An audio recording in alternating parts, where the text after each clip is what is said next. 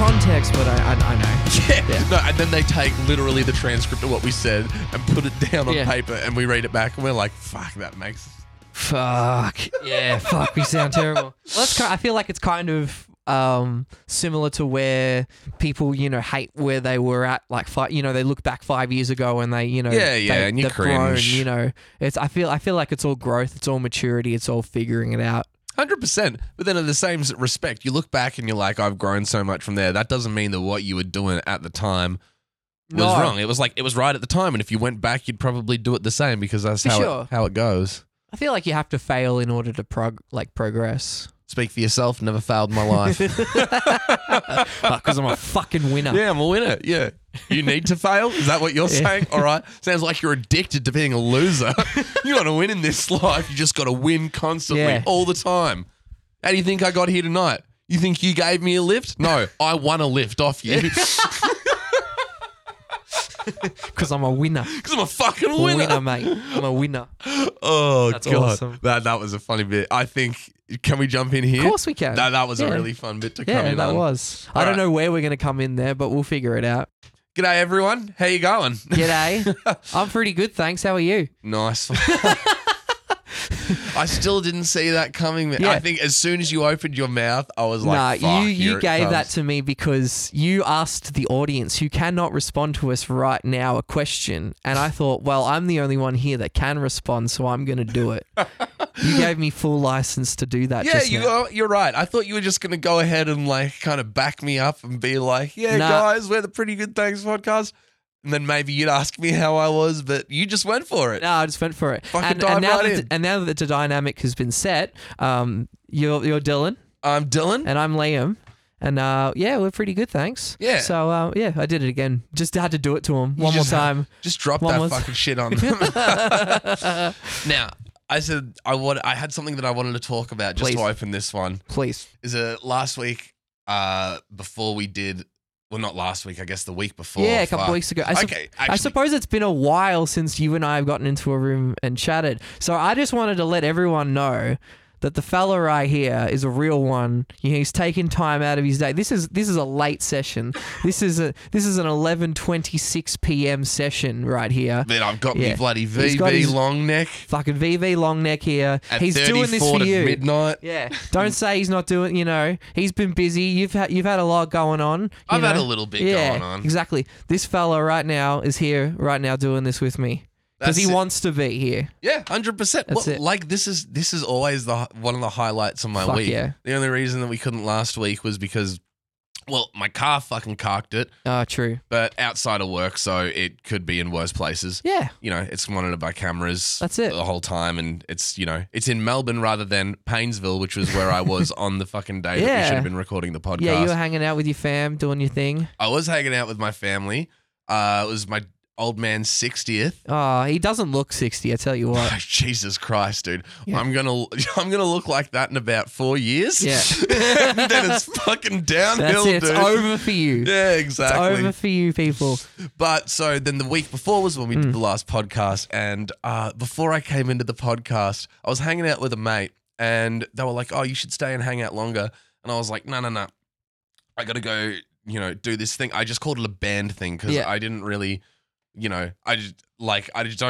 I feel weird about announcing I'm doing my podcast. Well, it's kind of one of those things where, like, because we started it in lockdown, it's kind of one of two things that people picked up is either you started a podcast or you painted by numbers, and we picked the first one. Yeah, you know what? We could have painted for you and, you know, sold them on our store, but we decided to do something. A guy already nailed painting, and it was Bob Ross. That's it. From here on out, it's just masturbation. Exactly. Like, you're not Bob Ross. And I'm not starting a YouTube series called The Joy of Painting. It's not happening. But, like, the exact reason that I don't bring up the podcast, just sort of nonchalantly, it actually happened, like, in her response when I was like, later on, she mentioned, she was like, oh, what have you been doing?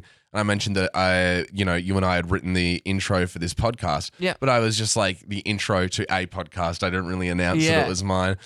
And she was like, "Oh, fucking everyone has a podcast now in lockdown. I hated it so bad." And I was like, "That's the exact reason I kept my fucking mouth shut." That's it. We're just keeping this one for between us. Yeah. You know? But you know what? It's like I like it that way as well. Yeah. It's kind of like, you know what? If you're on board, and you know.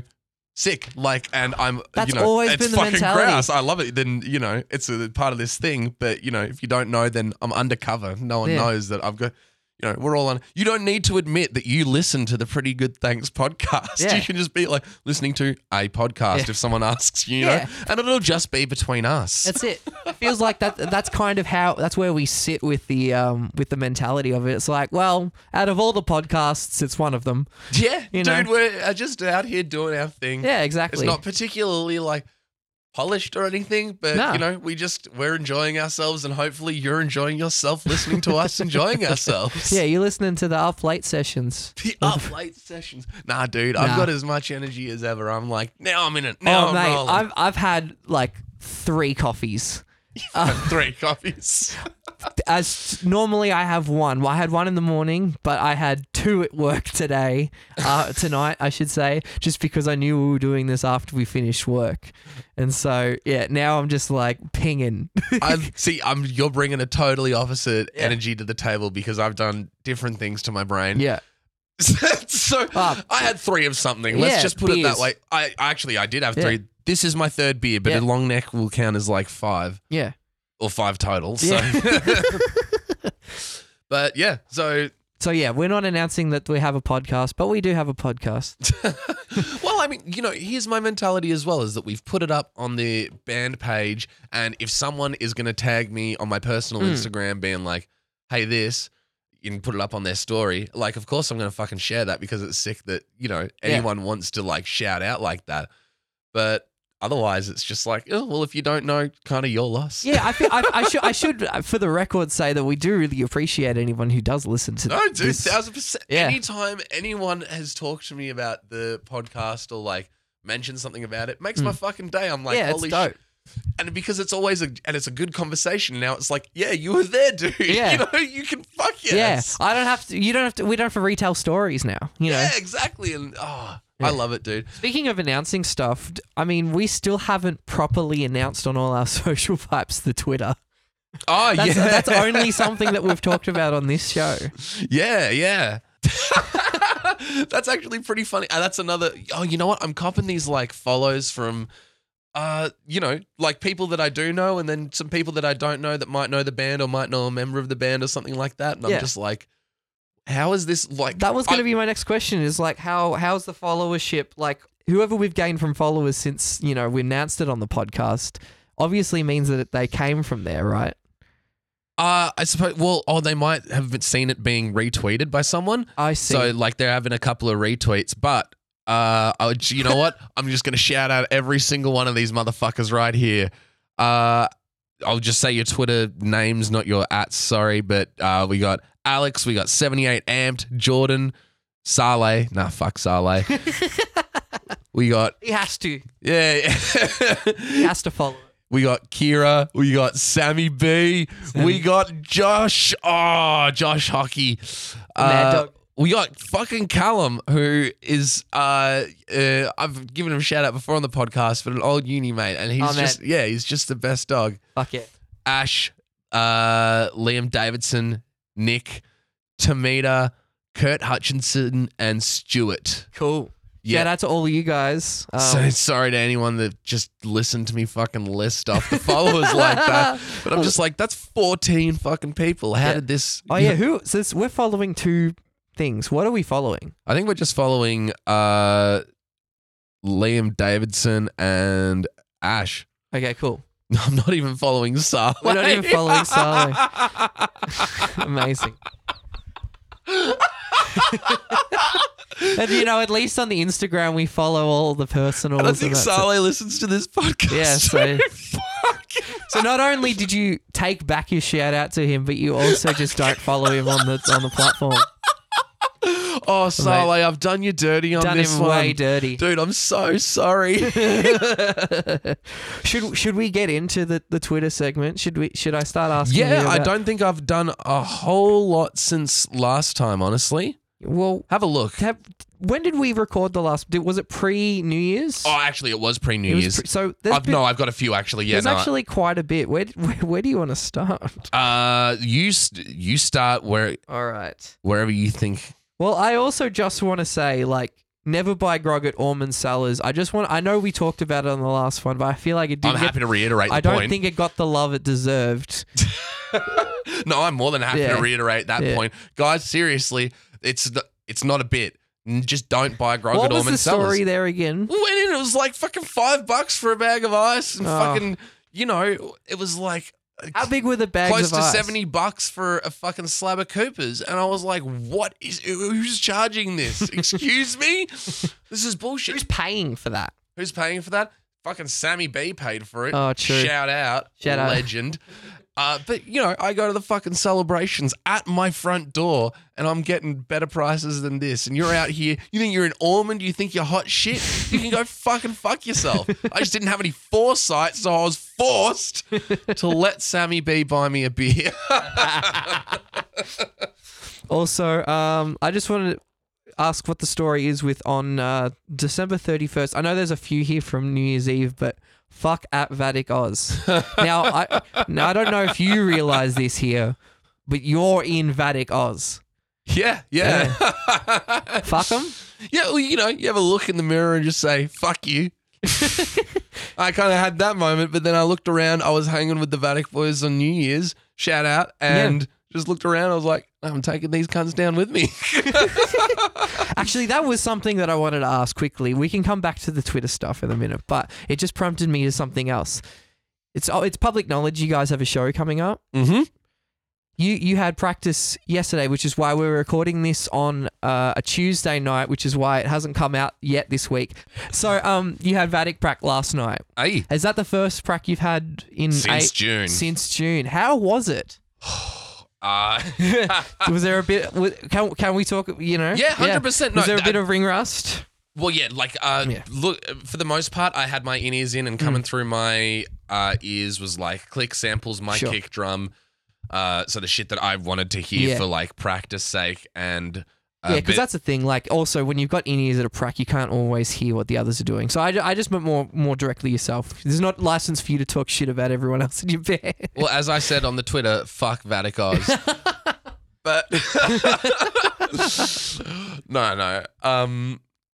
On my end, it was just definitely the first. You know what? The first run through. Mm. That's what it is. You remember when I started Reside? Yeah. Not when I started Reside. When we started Reside and I was first practicing for Reside. Yeah. And when I'd have a bad night practicing, I just fucking lose my shit. I would not be cool with it. Yeah. And I just kind of felt myself on the first run through getting to that point and being not at that point, but I could just recognize that anger in me. And I was man, a lesser me would be fucking furious right now. Yeah, for sure. But I just kind of stepped back after the first run through. I was like, it's okay. That was the first run through we'd done in 6 months. And if that was someone else, I'd probably be like, that was pretty good. Yeah. We stepped outside, chilled out for a bit, came back in, immediate improvement. Fuck yeah. And I think it's just, I'm really stoked to be at a place in my life where it's like, I can suck at music, but then I, just don't get angry at it. And then I come back a little bit later and I'm like, okay, now I'm a little better at this. Yeah. And, and there are going to be days where I'm just like, I fucking suck, but you just got to eat it. That's right. And I mean, also it's drums aren't when you haven't got the space for it, it's sometimes few and far between practices unless you're booking out a studio weekly. Because I didn't have a car, you know what? Actually, fucking any musician that listens to this, I'm gonna give not a pretty good thanks official endorsement, but a Dylan Houston endorsement for fucking Hydra, because Pete, who runs Hydra, at the start of last year when I lost my job and my car had broken down, I was talking about it's gonna be a struggle for me to get my drum kit from A to B. I'm gonna have to rely on other people, and he was just like, you know what, while it's locked down, while you don't have a job and, you don't have a car, you can store your drum kit here. He helped me out. I told him last week, I was like, I finally got a car. I got a job again. So I'll pay for the storage this week because my car's a bit buggered. Mm-hmm. But when I got a car next week, I'll pick up my stuff. And he was like, yeah, did not charge me a backlog at all. Yeah. He was just like, that's fine, man. He was just happy to help me out. Oh, that's so good. Because he knew I was going tough.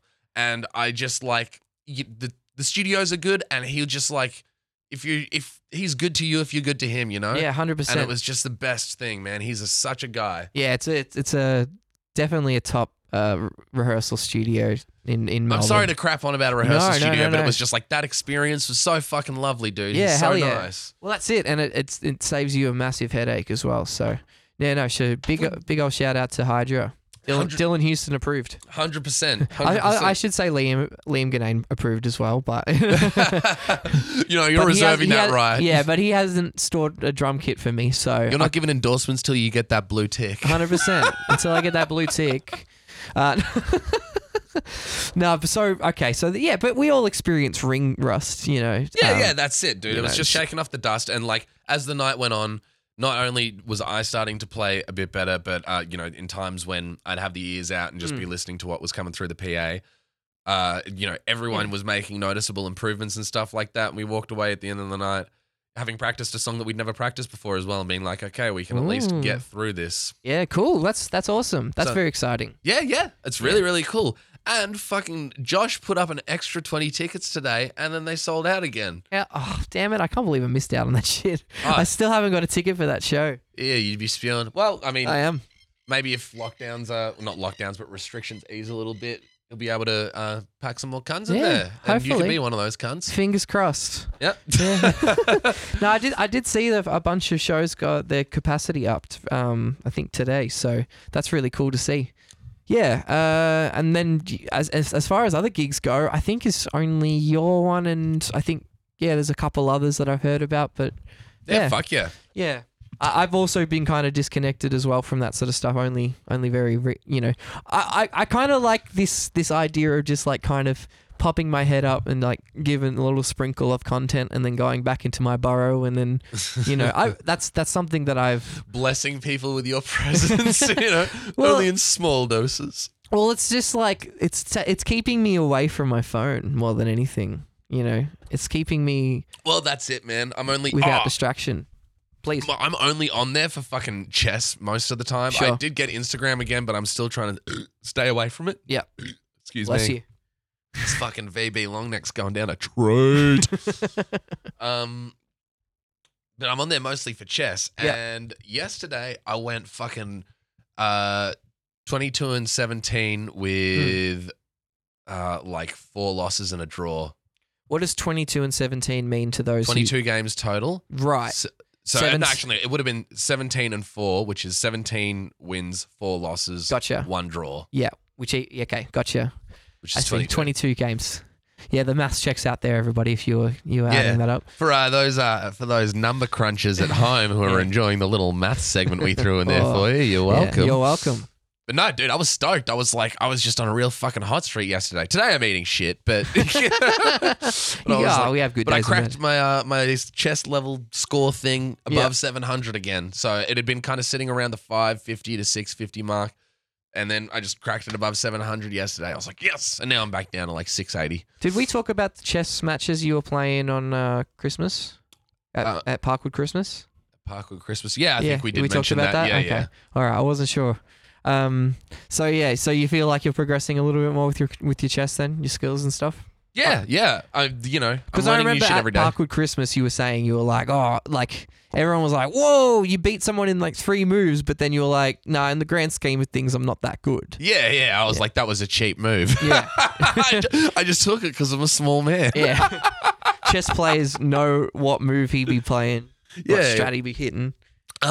No, but I'm learning new stuff. I guess I'm just taking a bit more of an interest in it. Yeah.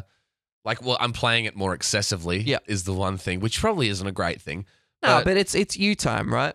Yeah, that's it. I mean, as long as I feel like, and this is not a specific to you. This is just anybody listening. As long as you can kind of keep the balance, I think that's something that I was really like trying to find a lot of. Probably on the opposite end of like not giving myself enough me time, and now appreciating that more in the last year. you know, having that time too. 100%, and so like we've had the time to sort of have me time and stuff just for like for yourself, you know, just for the soul, I guess, if you want to call it that. You know, so you're just taking an interest in it, and that's you time. Yeah, exactly. Yeah. Like on my YouTube working. On my YouTube feed, I got a recommended, you know, they're listening. I know you're listening, YouTube. I can hear, you can hear us. You know what? If you're listening, shout out YouTube. Give us a, give us a fucking deal or some shit. My YouTube recommendation just always knows me very well. A little too intimately. Yeah, a little too, you know. And it's funny like to see that as well, because you're like, you'll scroll to the comments and it'll just be shit. I've been like, well, the YouTube algorithm working wonders again. You know, like other people will be experiencing that. Well, the one that I got was it was Magnus Carlsen versus someone, I can't remember who it was, and I know it's a famous chess person. It was their first game together. It was kind of like a, you know, a nemesis thing, I suppose. Mm-hmm. There's like when they first meet, and just through watching that game, it was kind of like just like a lot of simple shit that they do that's probably nothing to them. It's like second nature. I see it. They're drawing it out. They're pulling stuff out, and it's not having any immediate effect on what's happening, so it's probably, and they don't use it in the following move, so it's probably just anticipating an attack that someone's going to make. Example, drawing out your pawn to one space in front of it on the far end of either side of your side of the board will stop someone's bishop coming down on the diagonal, and you know it'll create a layer of protection, and then you can move more pawns up to create more protection, or use that pawn to protect advancing pieces. It's just really fucking useful. Yeah. And like, I only realized it when I saw him do it, and I was like, oh man. And then people started doing shit to me. I was like, how can I stop this? And I remembered I was the fucking pawn. I was like, so I drew it out, and then pawn's always the answer. Now no one's fucking with my queen when I'm trying to like come up and you know, attack they shit. Pawn always be the answer when the queen in question. Yeah. Okay, actually, this is a pretty nice segue to something that I wanted to talk about. Go for it. Because my little brother's... anyone that doesn't know, I guess, I got an older brother and two younger stepbrothers. So the eldest of the little brothers, who's Ethan, he's got chess, and he's such a funny cunt. He was the inspiration behind one of the tweets about, you know, chess dudes be whacking it to Pornhub, spelt Pawn. Because his username was like Porn Addict, and I was like, that's so fucking funny. But he just got his VCE scores back, and I've been telling like every party I go to about this, because it's like they're just impressed by it. So for me, I feel like I'm flexing it. Like, yeah, I kind of know this guy. Not kind of know this guy, but it's like I can't claim any blood relation to him, obviously. But I'm just like, yeah, I'm a part of that somehow. Ophelia started watching. I guess I'm rewatching it. Atlanta, you know, the Donald Glover written show, and the whole premise of that show is Ern, played by Donald Glover, is very poor, and his cousin is Paperboy, who's this up-and-coming rapper who's, like, gone viral, and the whole thing is that he's, like, the whole premise of the first episode is that he goes and sees Alfred, his cousin, who's Paperboy, and, like, basically tries to get in on it before he, you know, gets too big. So he's just like, I'll be your manager kind of thing. And this is what, and as you're telling this story, this is what I'm imagining you with your samurai. You're like, I know this guy. Well, it's funny that you bring that up, because the thing that I've been flexing at parties is that his ATAR was fucking 99.3. Yeah.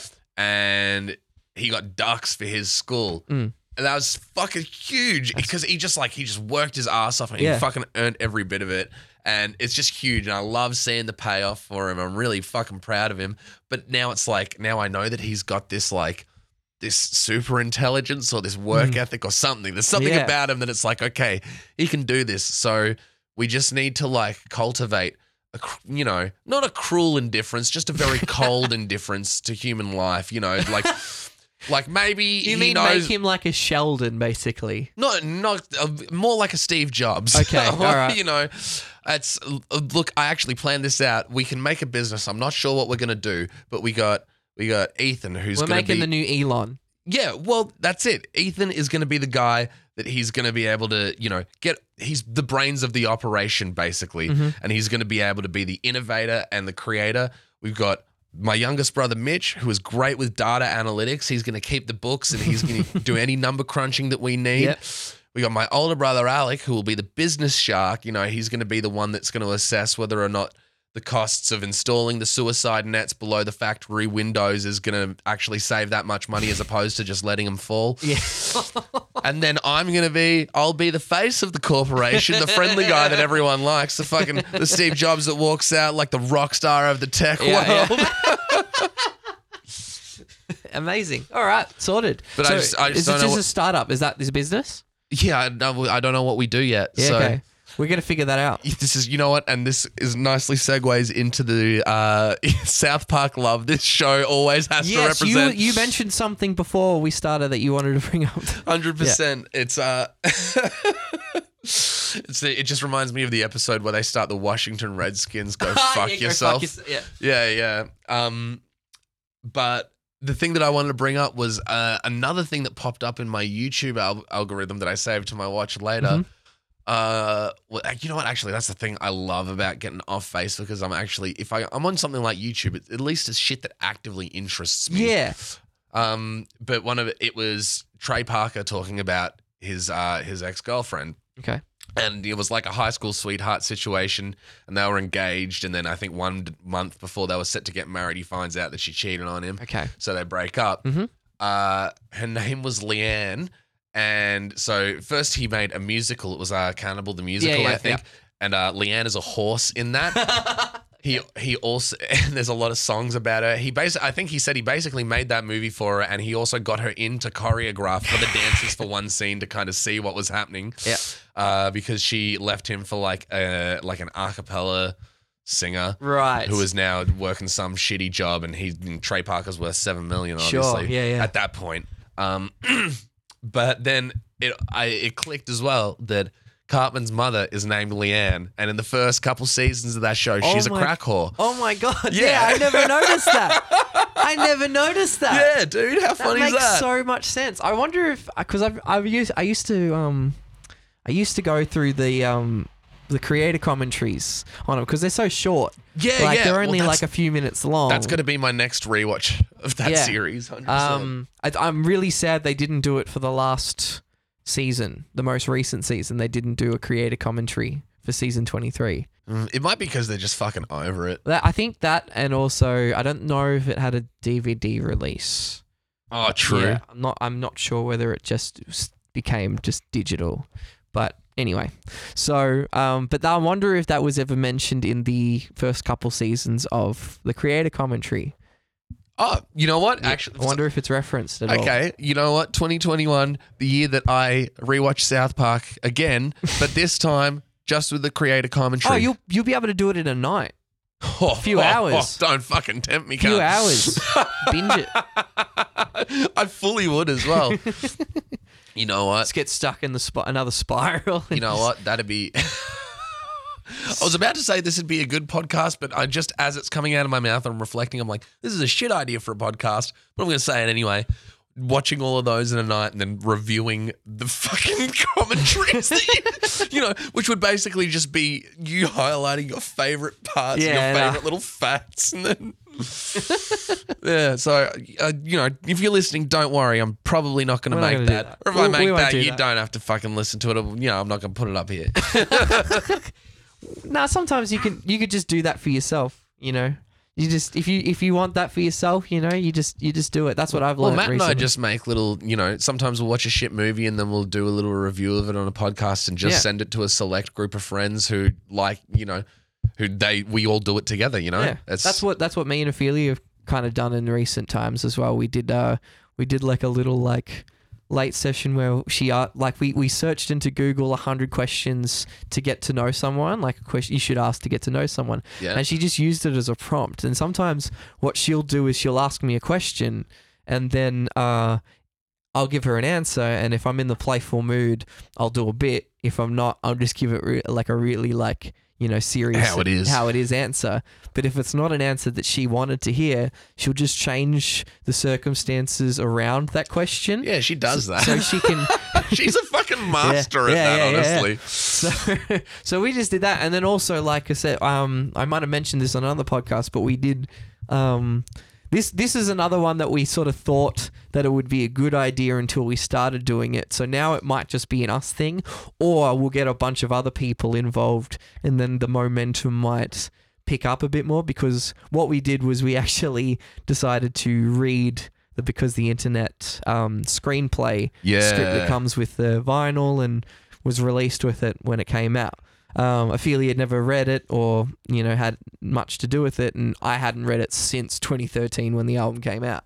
So we were like, oh, why don't we just like do it and like, just record ourselves like reading the script and the directions and stuff like that, and it'll just be for us, and if it's something good, you know, something bonus we can maybe refer to or have a look at later. But anyway, we went to go record it, and it's like we might have to redo the first bit again, or like I said, change how we think about it, because it was just like listening to an 8-year-old read. It was just like reading the directions, and then like there's also intentional spelling mistakes and grammar mistakes in it, like to make it like seem more like authentic or like rushed. So like sometimes I would screw up reading it, like it would so it, the read through of it has taken so long. Like I reckon it might be like a 3-hour thing that we do. We've only recorded an hour of it, and I reckon we've still got another 2 parts to go.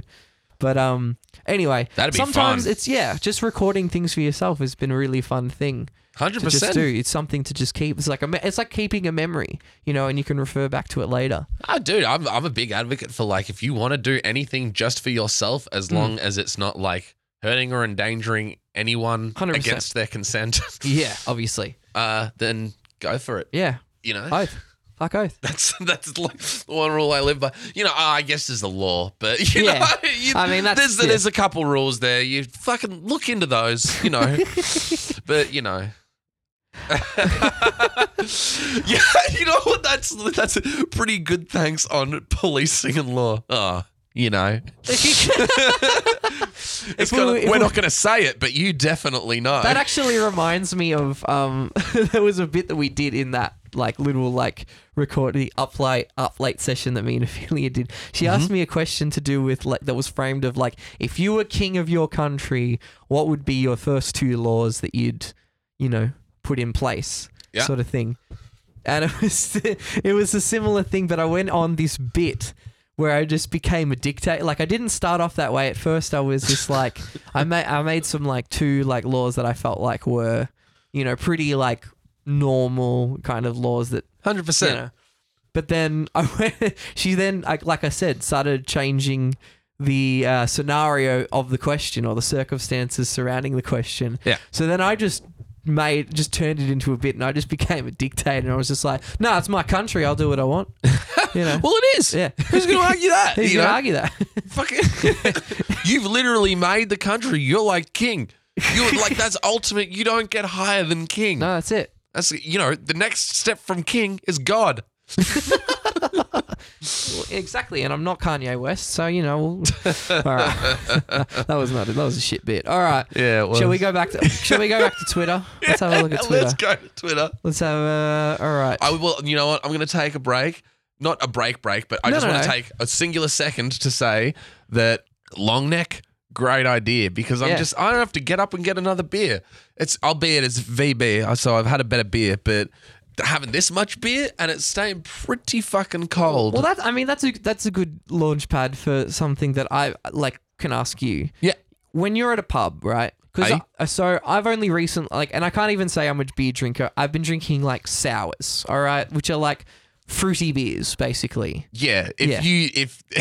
All right. If those guys that were in work tonight saw you and were like, can we get you a beer, mate? And you said, you could get me a sour. They'd say, don't worry about it. Yeah. 100%. 100%. So but I've started drinking things from a tap, right? Yeah. I can now have the choice. Water's good. Yeah. I'd recommend that. Water's good. You know, yeah. But I can also, you know, engage in a keg of something. Yeah. So So when you're at a pub, do you opt for like the pint, or do you go with something smaller and then like go up more frequently? Historically, the pint. Yeah. Yeah. What's your reasoning for it? Bang for buck. Bang for buck. Because I guess buying bulk, cheaper, you're getting essentially two pots. I'd buy the keg if they'd let me. So in that sense, what's stopping you from buying a jug? Nothing. If jugs are available, I'll go for a jug. Okay. You get a jug and... Yeah, that's it. But I'd say there are advantages to the pot. If I was a man that had an infinite amount of money and it just didn't fucking matter, then I'd go pots every day of the week. Okay. Because, like, while you're drinking them, they stay... Very cold. Yeah, they're like, you know, because it's a small amount of beer, it's crisp, it's cold, yeah. It goes down well. You know what? I'd probably go pots to the point where I'm so drunk that I just got to have one in my hand at all times, and then I'd go a pint. Yeah. I see what you mean. I was actually going to say that that's where I sit on the spectrum of like... Yeah, that's where I sit on the spectrum. Yeah, we'll just leave it there. Appropriate word. Go for it. No, I would opt for the smaller volume of like the smaller volume glass, just because I feel like even if I have to get up more often...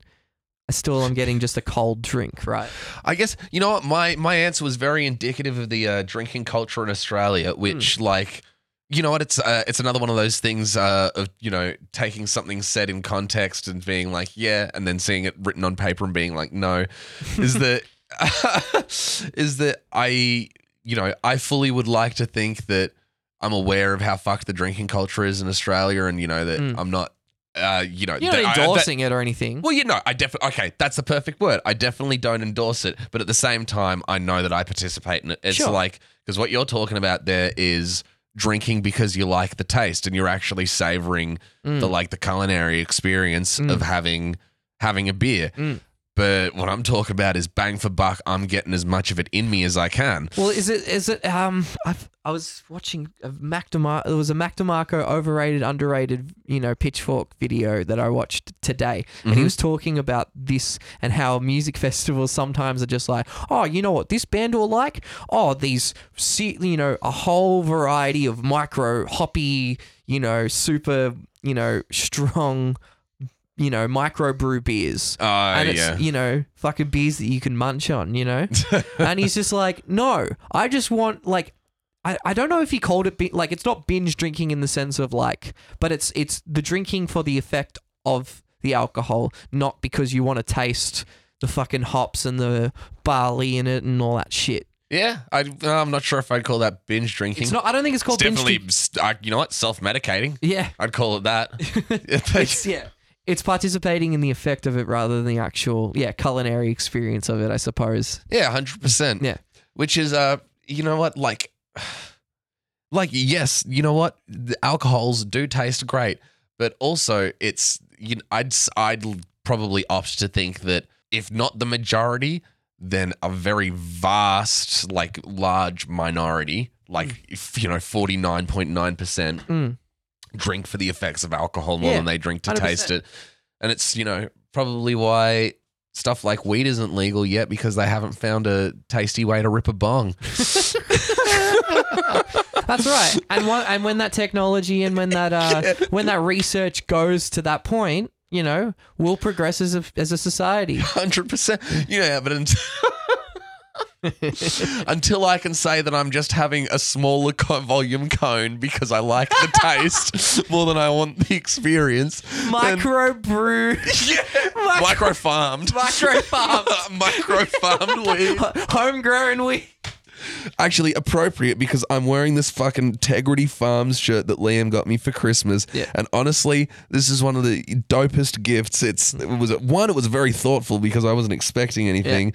But two, it's like the perfect size. It's so fucking comfy. I literally, like, I wear this so fucking much. When I got it and I can't remember who I'm guessing Ophelia was the first person I told, but when I told someone that I was getting that for you, we both were like, yeah, that's going to be his 2021 shirt. 100%. Like, that's going to be the shirt you wear for this entire year. Well, let me put it this way. My stepmom got me the nice clothes, like the really, really nice clothes. Yeah. I look very, very handsome in them sort of shit. I dig them. I dig the pink pastel on you. I'm not claiming that I look handsome. I'm just saying, like, from a mother's perspective, it's like, oh, you look very handsome in these. So and I'm like, all right, you know what? These are the show clothes. They're the clothes that I should probably keep nice because I'm going to wear them for most shows or any video shoots, or at least a video shoot and a photo shoot that we do for Reside because I like them and they're, you know, super neat. Mm-hmm. But this is like my... I want to live in this shirt. Yeah. I love it so much, dude.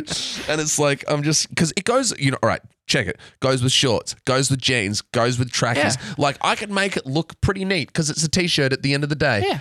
But I can also, because it's fucking, Liam knows I like to, you know, dress in, you know, quad XL. You like baggy clothes. 100%. Yeah. So he's gotten me this like huge fucking shirt, super comfy. I could tuck it into a set of jeans and I could make it look pretty smart. Yeah. It's a nice enough color that I could wear it out because it's, you know, it's not totally black or gray or anything. It's like a brown shirt with the black writing on it. Yeah. So it look, you know what? That me putting those R's in between those words, it was very Sacha Baron Cohen. I've been watching a lot of Who Is America recently, and his Aran Mohammed character is it's a bit like his Borat character. Yeah, it's like, is a brown shirt with a black. Just the R's. Anyway, I digress. Yeah. I was actually pretty happy with the gifts I got you and Ariel last year for Christmas. Mm-hmm. Like, obviously, okay, I got the Integrity Farms shirt for you, and these were both sort of. I think we decided as a band, we were like, oh, we're not going to do presents. But I was that dude that did the thing where we're like, no presents. And then I did it anyway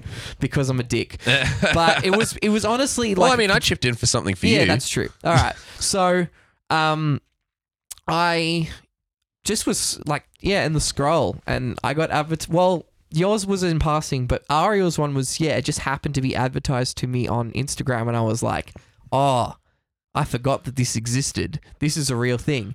The Australian Research and Space Exploration, they sell patches, you know, and the Australian Research and Space Exploration is an acronym for us.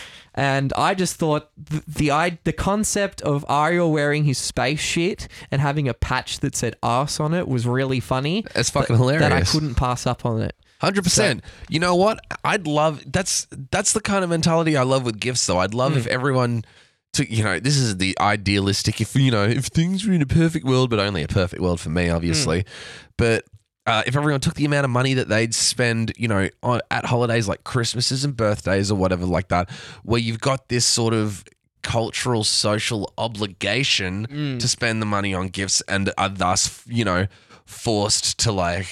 kind of, I don't know, go out and maybe manufacture something, be like, okay, well, maybe they'll like this, maybe they'll like this. If you took that amount of money and just set it aside as like a gift fund, and when you see something that you know someone will like, you can just dip into the gift fund and be like, they'll like this, and just give the amount of gifts that you'd normally give in a year in the space of 12 months, but instead of bulking them on those fucking holidays, just scatter them out whenever you see something that you think someone will like, because it's a very genuine gesture that way. It's like, exactly. It's not like a social obligatory thing. Like, oh, God, I got to get them this gift. It's like, hey, they'll really like this. You give it to them and they're going to fucking really like it. Exactly. When I saw both of those gifts, I immediately thought of the person. And that's like, I think that's the goal, right? When you're... When you seek something, 100%. It's just like, oh, that's so them. That's... Well, dude, and you fucking, at least in my case, you fucking nailed it. Like, this is all I've been fucking wearing, dude. I love it. It's sick. I go out to a party, I'll dress nice, I'll come home and I'll be like, all right, it's time to get into the good shirt. It's like your, you know what it is? It's your own private little cosplay. You know, you're not going out nerding out. It's you for you. Well, you can cosplay in your fucking South Park costume, essentially. Dude, if I go out in the day to, you know, actually, I draw the line at working in this shirt because I don't want to get it dirty. You don't want to get it dirty, yeah. But if I go out in the day and I'm like going to cafes and stuff like that, I'll wear the shirt. And even in a cafe in fucking Toorak that I went to, this dude working behind the coffee machine was like, hey, man, I love your shirt. And I was like, dude, yes. And I got to have a chat with him about it. And I was sick. So it's like, but it's otherwise. It's a good talking point. But otherwise, you know what? People see it because it reads 100% hemp Integrity Farms, and people see it, and I guess if they don't know that it's from a show, then they're just going to think that I'm some cooked unit. But you know what? I can see it in their eyes when they look at me already. Like, yeah. I know people look at me and they think that this, I don't know, there's something about him maybe, but, or maybe I'm just fucking paranoid. But, either way, I'm justifying wearing the shirt in public. I even wore it at the gig that we played. And this is true. I really enjoyed the fact that I was wearing that shirt on stage. It felt really fun. I can probably tell you where that gift idea came from, actually. It came from another idea that I had originally. Yeah. And I suppose I could save it, but the reason I didn't get the original idea was because it didn't ship to Australia. So the original idea I was going to get you Ferrari. You fucking wish. No, it was on the South Park Instagram. They posted like official merch. You can get the official Stan Marsh or a Cartman beanie. Oh, yeah. I don't know if they sell. I don't think they sell the Kenny or the Kyle ones because obviously they're different. One of them's a hat, one's on the hood, one's a hoodie. But you could buy the two hoodies, and they were like official South Park ones. They weren't like someone made them. So I was like, oh, that's sick. And then I went through it and I was like, oh, it doesn't ship to Australia. Damn. So then I went on Etsy looking for some people who just made beanies or crocheted beanies and, or, you knitted them. And then I was like, oh, I could get him like a South Park beanie essentially. Yeah. And that'd be just like cool. But then I just kept scrolling and I found these shirts. Yeah. And then like there was obviously a few other things as well. But yeah, I was like, nah, we've been like talking about specifically this era of South Park so much lately. It's fucking great. That's what I'm getting him. And it arrived in time and I was like, cool. Dude, I'm very grateful. You nailed it, dude. Yeah. Although, I'll tell you what, now that I have the shirt, I think now that I have the shirt, the beanie would now be extra. Yeah. Because it's now it would be a cosplay. Then I could fucking cosplay. Yeah. And, but like no one would know unless they know, which is the great thing because people either look at me and just, look at me the same way they always fucking look at me, or I go out and people look at me and they're like, holy shit, it's fucking Stan. Yeah, it's Stan. Stan. All right. We were going to go into Twitter. Yeah, dude, remember half an hour ago we were like, all right, let's dig back into the Twitter. Yeah. I still... Well, okay, 2 hours ago, maybe now even three if I refresh, you wrote, you can't call yourself an e-girl if you don't take Bitcoin. Yeah. What was going through your head? Where did this come from? You had to have come up with this from somewhere. You sound like Chris Hansen right now. Yeah, that's it. What was going through your head? Where did this come from? No, I'm Dr. Phil. I'm like, what were you thinking? What were you thinking when you tweeted that? Never take Ambien if you're trying to sleep. I get really drowsy. It was a bad attempt at a joke. If you know, you know. Why did I make that bit? I don't remember. I heard something about, I think I read something in passing on a scroll about e-girl and I thought e-money. And then I was like, because there's those e-money stands at work, aren't there? Right. Yeah, they say e-money on them. Yeah. And I was like, I don't know. I just guess I noticed the same letters and I was like, if you, can you tip someone on OnlyFans in Bitcoin? Yeah. Basically was a thought going through my head and then I was like, yeah, you can't really call yourself an e-girl if you're not taking this e-money, can you? I wonder, can you on like OnlyFans and like, like those sort of cam girl like websites, do they take like electronic currency? Is that what it's called? Cryptocurrency? Do they take cryptocurrency? Well, I mean, I really wouldn't know, but I guess there's a good mate of mine who's actually told me a bit about these sites. Okay. Yeah. I wouldn't know, obviously, but my buddy, tell us about your friend. Yeah, yeah. Well, he's been on a few, I guess. I think on some cam sites, you can pay for like their tokens or whatever. Sure. They got Disney dollars on their website. Yeah, exactly. You pay for the Disney dollars I think you might be able to. You know what? I've never had crypto, so I've never looked into it. Sure. I suppose if you did have crypto, you might have like $44,000. Yeah. Or I invested in it yesterday and I've got zero. All right. So that's where your head was at with the e-girls thing. All right. I'm just out here spending real money on porn like a dipshit. Oh yeah, and this is one that we can all relate to here. Team Snapchat, really the only ones out here wishing me a happy New Year. Yeah, ain't nobody Snapchatting anymore on New Year's. Yeah, dude, I saw this. I saw this post that was about thirsty boys inboxing you, ooh, happy New Year or whatever. And then I look at my Snapchat and it's like Team Snapchat sent you a video, and I'm like, fuck, that sucks. They're holding it down for the real ones. Yeah, they're the only thirsty ones out here. Oh, that was probably the first train horn of the night. Oh, really? Yeah. Who's listens that likes the train horn? Oh, it was Jackson's. Count. Jackson counts them. Yeah. I need to lower the gate threshold so people can hear them better. But yeah, that's the fucking night and day difference of recording during night and day. Yeah, is that we've got less frequent. Yeah, less frequent train horns, but when they do, they fucking go. They're like, "Oh, are you sleeping?" Well, we're not. Dude, I'm genuinely just far away enough that it's either relaxing or I'm a deaf cunt, so I don't really hear it. It always reminds me of that scene in The Blues Brothers where they're like that when how often when does Al a train go by? So often you won't even notice. All right, so Team Snapchat holding it down for the real ones. 100%. Yeah. You know what? And fucking Blues Brothers, just that script, like. Yeah, you know what? Yeah, it's not the most, intellectually complex. It's, it's not a whole meal or anything like that. It's like a packet of Smiths. Fucking. Oh, that's a fucking story. You just said something that you just reminded me of something. Fucking in high school. Can we tell this story? 100%. Yeah. All right. You'll be able to help me tell this story. Okay. So we were in year 8, and there's a kid acting out a little bit. Yeah. And then basically, I can't remember what we were. I remember this story. You remember this? You want to take over? 100%. Yeah. So we're going to change the names, but for argument's sake, Tony was acting out in class. Yeah.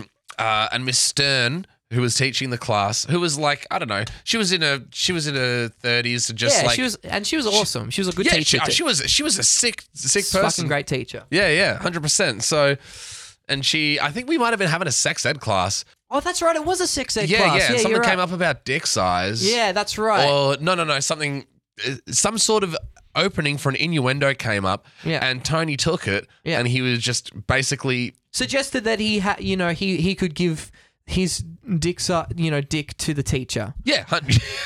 That's a weird fucking way of saying it, but essentially that was what was. Yeah, he was basically like, it was more for the funnies than anything. He wasn't actually cracking on to it. No. And it was just a kid being a fucking shit. Yeah. And he got put in his place, which was great. Yeah. But he basically implied that it could be on with the teacher, and she just responded with, Tony, it was something like, no, it was, Tony, I want a meal, not a snack. Yeah. And everyone in the class was like, just erupted. Erupted. It was that, when that, like that vine where everyone just going, oh. And you know what? It's like absolutely good on her because fucking, it was quick, obviously too. Tony didn't realize at the time, but it was ballsy of him and very naive of him to take on someone who was at least 15 years his senior in the prime of banter in their life. Yeah. Like if some little fucking 15-year-old cunt came at me saying the shit that I was saying at 15, trying to like pull me up, you know how quick I'd put that little dipshit in his place. That's it. And he would never speak again. Yeah. I'd fucking shatter his confidence gladly with a smile. So welcome to the real world, jackass. So when you said you needed a meal, that's just my mind immediately went there. Did I say that? Yeah, you did just now. What was I talking about? Look, Team Snap. Oh no, we're talking about Blues Brothers. I don't know why you brought up the meal thing, but anyway, I was just saying that it's not necessarily it's not like an intellectual meal. It's more of a like little snack, just because it's so quotable, fun, enjoyable, 100%. And it's like all right, it's not uncut gems, but it's like fuck, how many quotes do you know from that movie? Exactly. The script writing is terrific. I love Blues Brothers. I think like two of my favorite movies, and I'm not saying they are the favorite, but Blues Brothers and Blues Brothers 2000. Oh, obviously, Erykah Badu's in it. Ferris Bueller's Day Off. Oh, yeah. Ferris Bueller's Day Off. It was a terrific film. Anything that John Hughes had to do in the fucking 80s, I was into it. I think, like, okay, I like all of John Hughes' work. Don't get me wrong. Yeah. And I am an absolute sucker for, like, Say Anything and The Breakfast Club. Yeah. But fucking Ferris Bueller's Day Off is the, like, funniest and most enjoyable. Yeah. Like, the others make you feel more, but that's, like, that's one where you just go on for the ride, and it's because Ferris is he's your charming protagonist, and he just pretty much sets it up from the start that it's like, everything always works out for me. Yeah. And you know what? Everything does. But it sets itself apart, too, in just its style. Like, it breaks the fourth wall immediately. You know, it's kind of cartoony. And you know what? This segues nicely into something that I didn't necessarily want to bring up, but I just like to, anytime Matthew Broderick comes up, I like to mention that he actually killed two women in Ireland. He ran over Life someone. Moves pretty fast. Sometimes if you don't kill two women in Ireland, you don't even, it goes right by you or whatever the fucking quote is. You'll miss it. Yeah. He had a head-on collision. No, I'm going to tell this story on the podcast. I absolutely got to. Anyone that's listening, because it's a fucking disgrace what people get away with. He had a head-on collision, killed a woman and a mother in Northern Ireland while he was on a vacation with the chick that played his sister on Ferris Bueller's Day Off, because they were having a secret relationship. Neither of the actors were hurt. Both of the women were killed. When he wakes up and he's, like, questioned by police, he claims that he can't remember anything from that day and just, like, has this dissociative amnesia story, and his legal team gets it down from manslaughter or murder or whatever it was to reckless driving, and he pays a $125 fine. Far out. And then years later does a car commercial for a Super Bowl ad. So fuck that. Like, I love Ferris. Everything always works out for Ferris. Yeah, no, yeah. Fuck that. Seriously. Go Gadget, get out of... Go Gadget, bail me out. Well, that's it. That's the... like, okay, not that you can put a price... You know what? Not to take this fucking podcast down a serious path, but you're just on it now, so let's ride it. Let's ride it. But, you know... not that you can put a price on a life or anything like that, but in a world where if you it's like, you know, serve your fucking jail time or for some reason you can buy it out, it should be more expensive for the people that make more money. But instead, because he had more money, he then paid less money. And it's just like... This is the biggest injustice. This is like, even the way that the broken system should work is broken. Anyway, and let's digress. Ferris Bueller's Day Off was a fucking sick movie. John Hughes is great. Matthew Broderick sucks, but John Hughes was great. Matthew Broderick's great in that movie. Yeah. Should we anchor ourselves with this Twitter? And I was going to say, speaking of movies that kind of are a bit zany and weird, I watched one last night that I'd never seen before, Beetlejuice. Oh, yes. You mentioned this and fucking... It's really great. I have not seen this movie since I was 15. Mike, why has Michael Keaton not done something else? Like, why did he... I think he was probably big for his time, but it was just like... No. I mean, he did plenty of other things, but I've never seen him in such an energetic Jim Carrey-esque role. He's always kind of a bit of a straight man. Yeah, 100%. Yeah, dude, no, he does fucking well. He fucking kills it. You know what? But he's like... You know what? I always talk about Taylor Hawkins, who's a drummer for Foo Fighters, like this, because I'm a basic bitch and I just know rock music. Sure. But, no, 100%. But I rate him as like a very underrated drummer because the dude has got fucking chops. Yeah. But instead of, you know, deciding to have chops all the time, he just holds it down real fucking well, shines where he needs to, and then pulls it back again. That's it. And... yeah, you gotta love someone that does that, and that's like he can sing as well. Yeah, 100%. He's multi-talented. Well, he sings the high harmonies on Rope. Yeah, while he's playing, you know, albeit that groove's not the hardest thing in the world, but it's like you know what? That's it. It's not the hardest thing in the world, but it feels good. Yeah, he fucking writes it. It feels good. I digress. The point being that maybe that's Michael Keaton, and maybe he's just found this role where he needs to shine in that way, but he never really got cast like that. Yeah. It would really depend on how he launched his career, because if he established himself as someone that was more of a straight man or a serious dramatic actor than someone who could be completely zany and horrific and comedic at the same time, yeah, then maybe it just never occurred to anyone to cast him like that. Was it Burton who did the Batmans with Michael Keaton? Yes. Yeah, it was. Yeah, so I'm wondering what, because were they before Beetlejuice? I think they'd be after Beetlejuice. I think they might have been late 80s and Beetlejuice was early 80s. You know what? We can actually look this up on the podcast right now. Yeah. Right. So Beetlejuice came out a year before that first Michael Keaton Batman movie. So, yeah. So if it was... Okay, because I was thinking if it was going to be the other way around, I could see like Burton being like, all right, we've given you like the role of like hero and like, yeah, like you said. But like, now I can see what you can flex, and now I'll give you the zany role. Yeah, I'll give you the zany role. But it's complete opposite. Well, I mean, I'm not actually... See, I knew a lot of kids in high school that... It's a very actually as part of that emo culture of like the My Chem and the, you know, just around when I was 16, kids that really fucking liked My Chem, kids that really... Yeah, just like the emo stuff of the mid-2000s. Yeah, I was on my whole fucking hair metal bullshit like a dickhead. Yeah. Meanwhile, the rest of us listening to Fallout Boy and, you know, Panic and My Chem. Yeah, but kids have been listening to that shit since they were like 8 as well. Yeah. And there was a lot of like Tim Burton love. And I just... Yeah, Nightmare Before Christmas especially. Corpse Bride and... 100%. Yeah. So I'm not actually that familiar with Edward Scissorhands. Yeah. Another one. I'm not actually that familiar with Tim Burton's work outside of the movies that I've seen. I haven't like looked up all of his works and then listed through and tried to watch all of them. So maybe he had some sort of prior... I mean, like, he's always had a style. Like, I mean, like prior relationship with Michael Keaton. Yeah, right. I mean, I feel like that would be the case if you look at just even at other actors in Tim Burton movies. I mean, look at like his relationship with Johnny Depp, obviously. Helena Bonham Carter. Exactly. I mean, there's probably more, but those are the two that come to mind. Michael Keaton, obviously. I'm sure Jim Carrey's played in a bunch of... Oh, well, yeah, exactly. Was it Tim Burton did The Grinch? Did Tim Burton do The Grinch? I think Tim Burton did. Oh, unless that was... Tell you what, The Grinch used to scare the fuck out of me as a kid. Yeah, I remember there was this like Woman's Day magazine or some shit that my mum had sitting around, and it was around the time of the theatrical release of The Grinch, and they had this like still from it on one of the pages. I saw it open on the coffee table one day, and that shit scared the ever-loving shit out of me. Right. Also...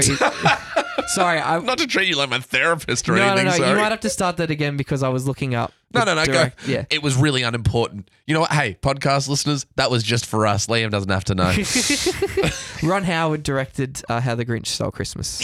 Very different to Tim Burton. Yeah, very different. Well, but it's still stylized. I feel like it has Tim Burton-isms, I think, to it. It's all very... I mean, I think the parallel there is Seuss and Tim Burton. Sure. Because if you watch The Cat in the Hat, which sucks, with Mike Myers, like stylistically, just because it's so colourful and fantastical. All right, prime example, the town looks like the town from Edward Scissorhands. Yeah, so, but maybe a bit more cartoonish, like, you know, they're a bit wide at the top but thin at the bottom in like that Seuss style. Yeah, they're all basically. Yeah, exactly. Yeah, there's no straight lines in this universe. You know? Man, actually, okay, I really hope they don't cancel Dr. Seuss. Like, I rephrase that. I really hope Dr. Seuss hasn't done anything cancelable. Yeah. Yeah. Like, if you done something... Whoa, were you okay? Yeah, sorry, was that your foot? Yeah. Sorry, dude. Someone hit my bum and I was like... Oh, my God. Yeah. Let's keep that in the podcast. I fucking pushed my foot across the balcony. It went up my butt and I was like, Jesus. Hit Liam's butt and he just leapt from his chair. I thought the fucking chair had broken, dude. No.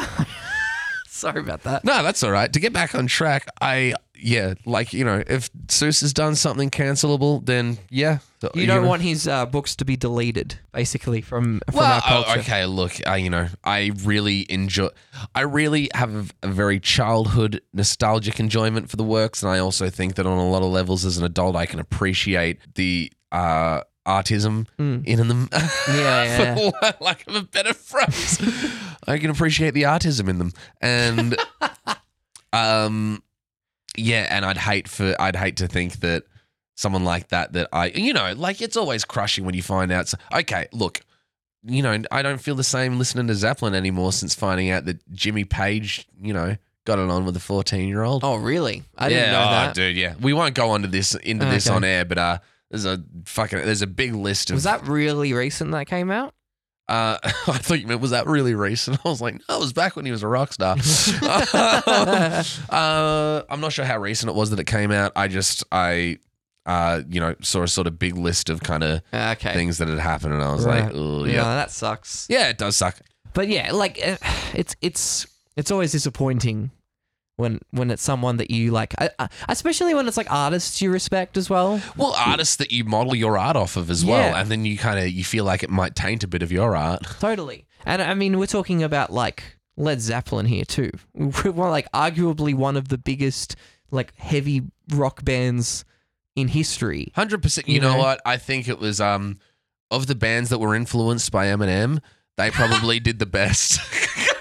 Well, Eminem actually, like, I don't know if you know this. This is Liam going into like, well, actually. Eminem actually sampled Led Zeppelin in one of his songs. Which song? Which Zeppelin song? I think it's probably When the Levee Breaks drum break. Oh, nice. I think it's been, I don't know if Dre produced the track, but I'm pretty sure they used one of the drum breaks, one of the bottom drum breaks. Dude, When the Levee Breaks is the fattest fucking track off Zeppelin 4. That's actually it. And shout out to fucking Allison, if you listen, for lending me the cassette of Zeppelin 4 to play in my car, because holy shit, I've just been cranking that Soldier Boy. Cranking that Soldier Boy, tell him. 100%. That drum break is, I reckon, part of the reason why Simple Boy's so fat. Yeah, exactly. In that break there. Yeah, they totally borrow that fucking drum break. Oh, no, that's Goliath. Sorry. But. Also, dude, you just sound awake in general. Yeah. Like I really like Asymmetry. Don't get me wrong. Oh, me too. It's my probably second favorite Karnivool album. Next to, of course, Sound Awake. Yes. Yeah. No. Yeah.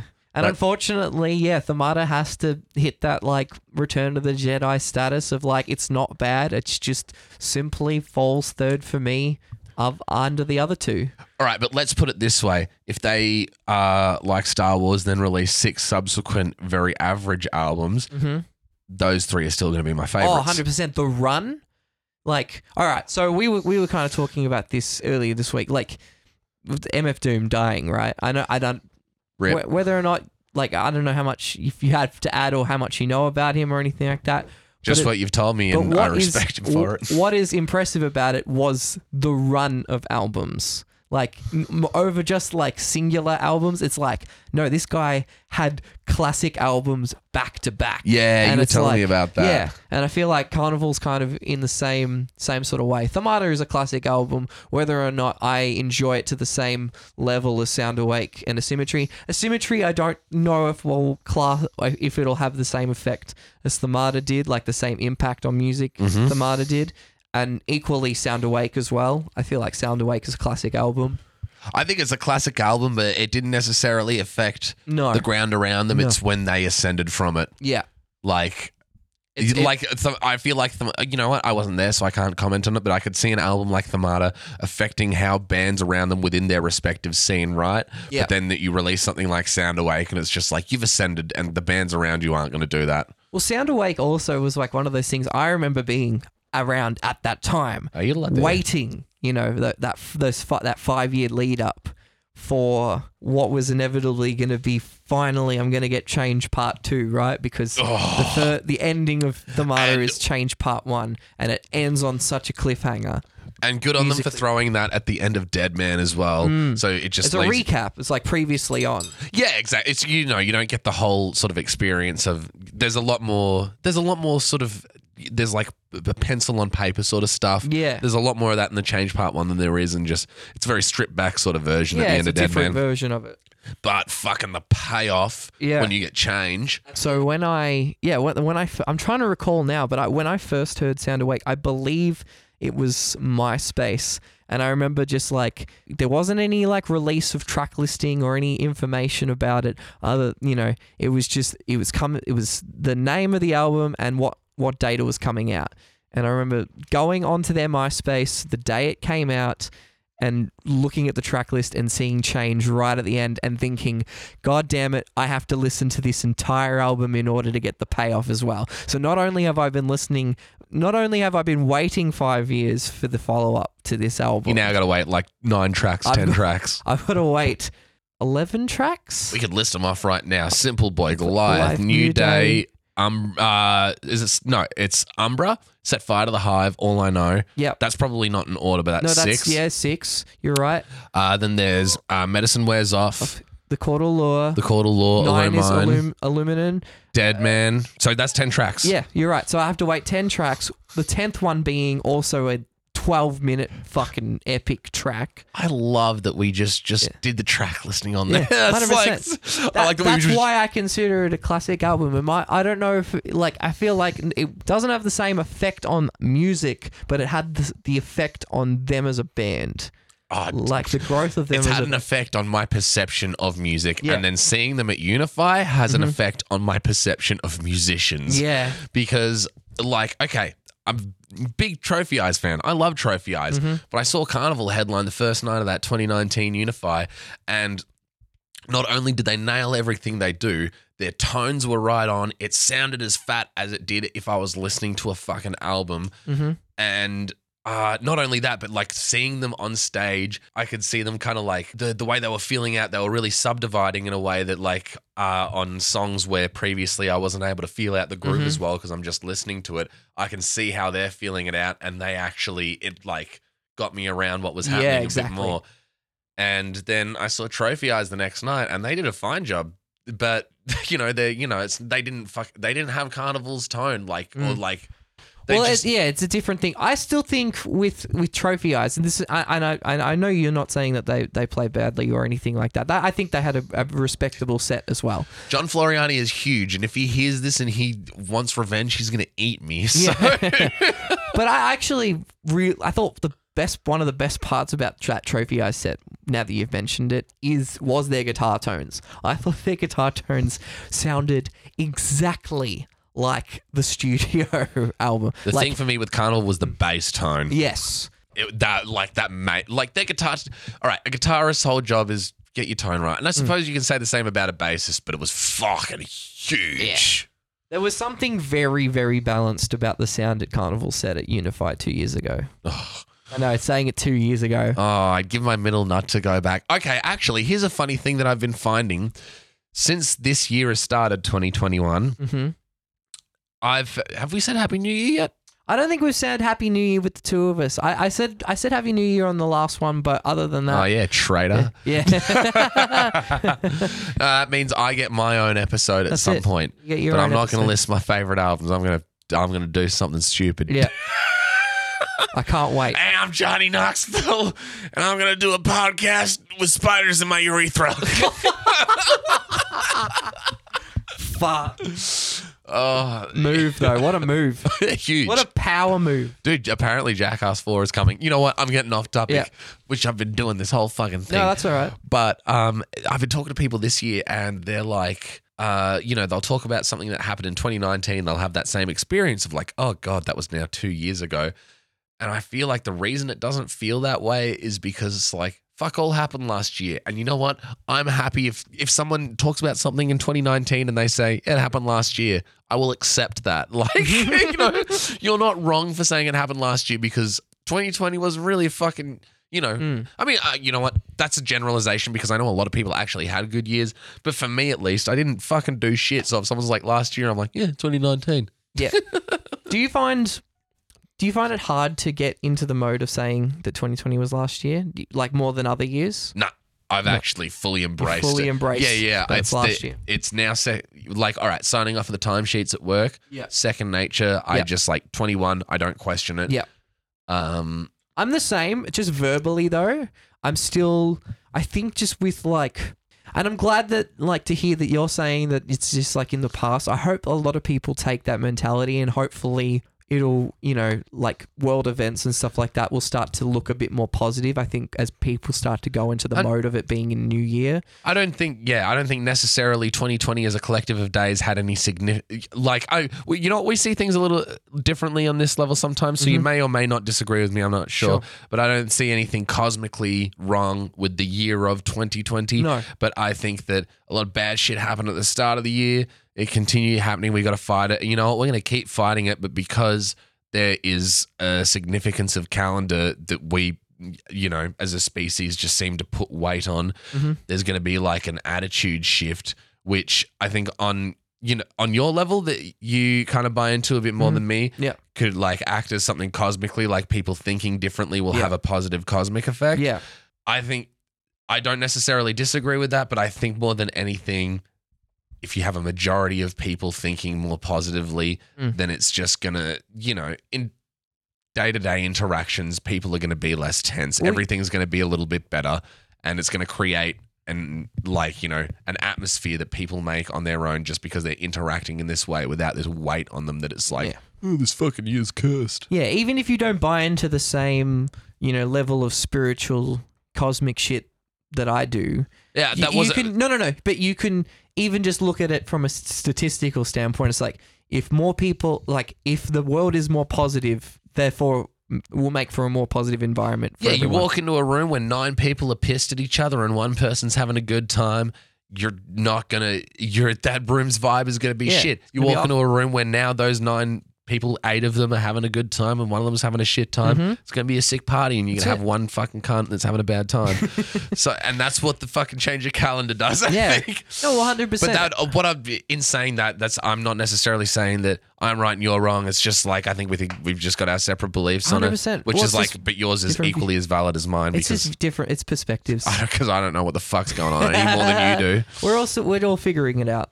You know, that's all it is. 100%. But, yeah, I think I've noticed a lot more people going into this year with like hope that it like it's kind of what I was saying earlier. You know, you have to kind of fail in order to progress. And last year, for you know, it was the deconstruction of a lot of things, and we had to adapt to a lot of things, right? So God was like, y'all seem to like your deconstructed fucking foods at these wanky ass cafes so much. You know what? Have a deconstructed year.